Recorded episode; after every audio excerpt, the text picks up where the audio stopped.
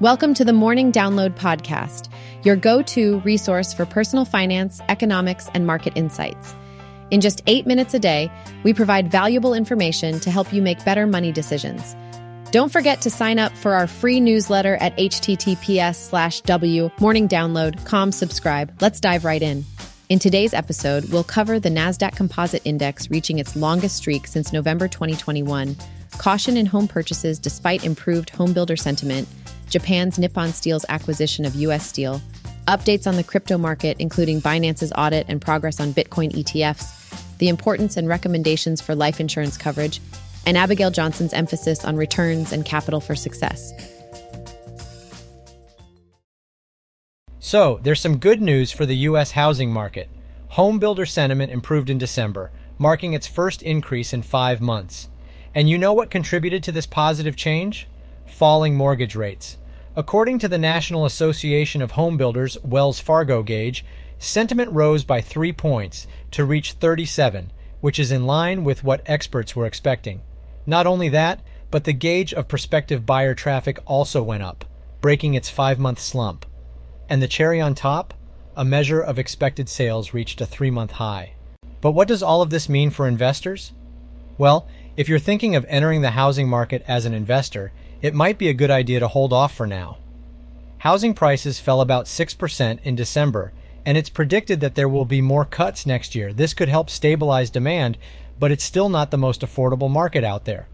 Plus, borrowing costs have more than doubled compared to 2021.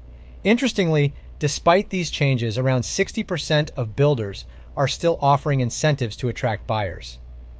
And in December, 36% actually reduced their prices. So there are still opportunities for those looking to buy a house. In other news, Trevor Milton, the founder of Nikola, has been sentenced to four years in prison for fraud, and Southwest Airlines has been hit with a hefty $140 million fine for last year's holiday meltdown. On the global front, the Bank of Japan has decided to stick with its ultra easy monetary policy due to the extremely high uncertainties it faces. So, let's talk stocks. Japan is making some moves in the U.S. territory. Nippon Steel, a Japanese company, has won the bid to control U.S. Steel, one of the oldest companies in the U.S. They beat out other players like Cleveland Cliffs and ArcelorMittal. This deal is worth a whopping $14, 1 billion. It's a big bet for Nippon, who is already the fourth largest steelmaker. Experts have mixed opinions on this deal. Some think it might not be beneficial for Nippon, while others believe it could work out well. Cleveland Cliffs had initially offered a lower value for U.S. Steel, but Nippon came in with an all cash offer that was much higher. Nippon is hoping that the Biden administration's infrastructure bill will sweeten the deal. They're counting on spending and tax incentives that could greatly benefit the U.S. steel industry. However, not everyone is happy about this acquisition. The United Steelworkers Union is not pleased, as they were supporting Cleveland Cliffs, another American steel company. Nippon has assured that all commitments to U.S. Steel's workers will remain in place. As for challenges, there don't seem to be many. The deal is expected to go through smoothly. It's not every day that a foreign company takes control of a major U.S. firm, so all eyes will be on how things unfold over the next few months. On another note, Structure Therapeutics stock took a hit, falling 43% despite promising data from its diabetes and obesity treatment. However, the obesity drug market is expected to grow next year, with companies like Eli Lilly and Novo Nordisk in the spotlight. In breaking news, Adobe and Figma have decided to call off their $20 billion acquisition due to regulatory scrutiny.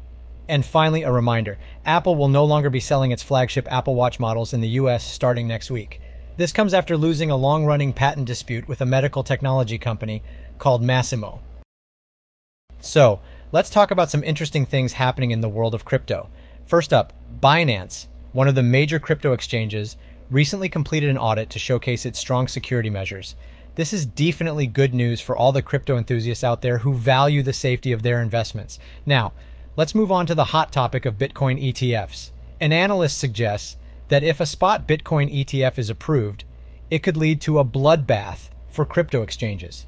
This means that the introduction of an exchange traded fund based on Bitcoin could have a significant impact on the existing crypto trading platforms. It will be interesting to see how things unfold in this space. Speaking of ETFs, BlackRock, the world's largest asset manager, is making strides towards a Bitcoin ETF. They recently updated their filing with the U.S. Securities and Exchange Commission, bringing them one step closer to making it a reality. This development could have a major influence on the adoption and perception of cryptocurrencies in the mainstream financial world. Lastly, let's talk about a crypto trader who made an impressive profit. This trader managed to turn a $1,000 investment into a whopping $100,000 by investing in Solana's newest meme coin called Dogwifhat. It just goes to show that the crypto market can be full of surprises and opportunities for those who keep a close eye on the trends. Life insurance is an important part of personal finance that ensures your loved ones are financially protected even when you're not there for them. It's not for you, but for your family's well being. Surprisingly, only about 52% of Americans actually own life insurance, and a significant 41% of adults feel they don't have enough coverage. One of the main reasons for not having life insurance is the confusion about what type and how much coverage to get. So, how much coverage should you aim for? Experts generally recommend having a coverage that is 10 to 15 times your income. However, the actual amount will depend on your specific needs. For example, if you have a mortgage to pay or young children to support, you may need more. Life insurance is designed to replace an income stream in case of death. It ensures that whoever is working in your household is insured, so the proceeds can replace the lost income. In simple terms, life insurance is a contract between you and an insurance company. You pay a premium, and in exchange, the insurer promises to pay a sum of money upon your death or after a set period. It's important to note that not all life insurance policies have a cash value component. If your policy expires before you pass away, you may not receive any money. So, it's essential to stay current on your plan. The cost of life insurance varies based on your location, but it can range from 10 to 15 a month. Depending on the terms and conditions, you can receive coverage anywhere from $250,000 to over a million. In some cases, you might even be eligible for free coverage, like through a bank account. Therefore, it's worth exploring all your options and considering life insurance as part of your overall financial plan.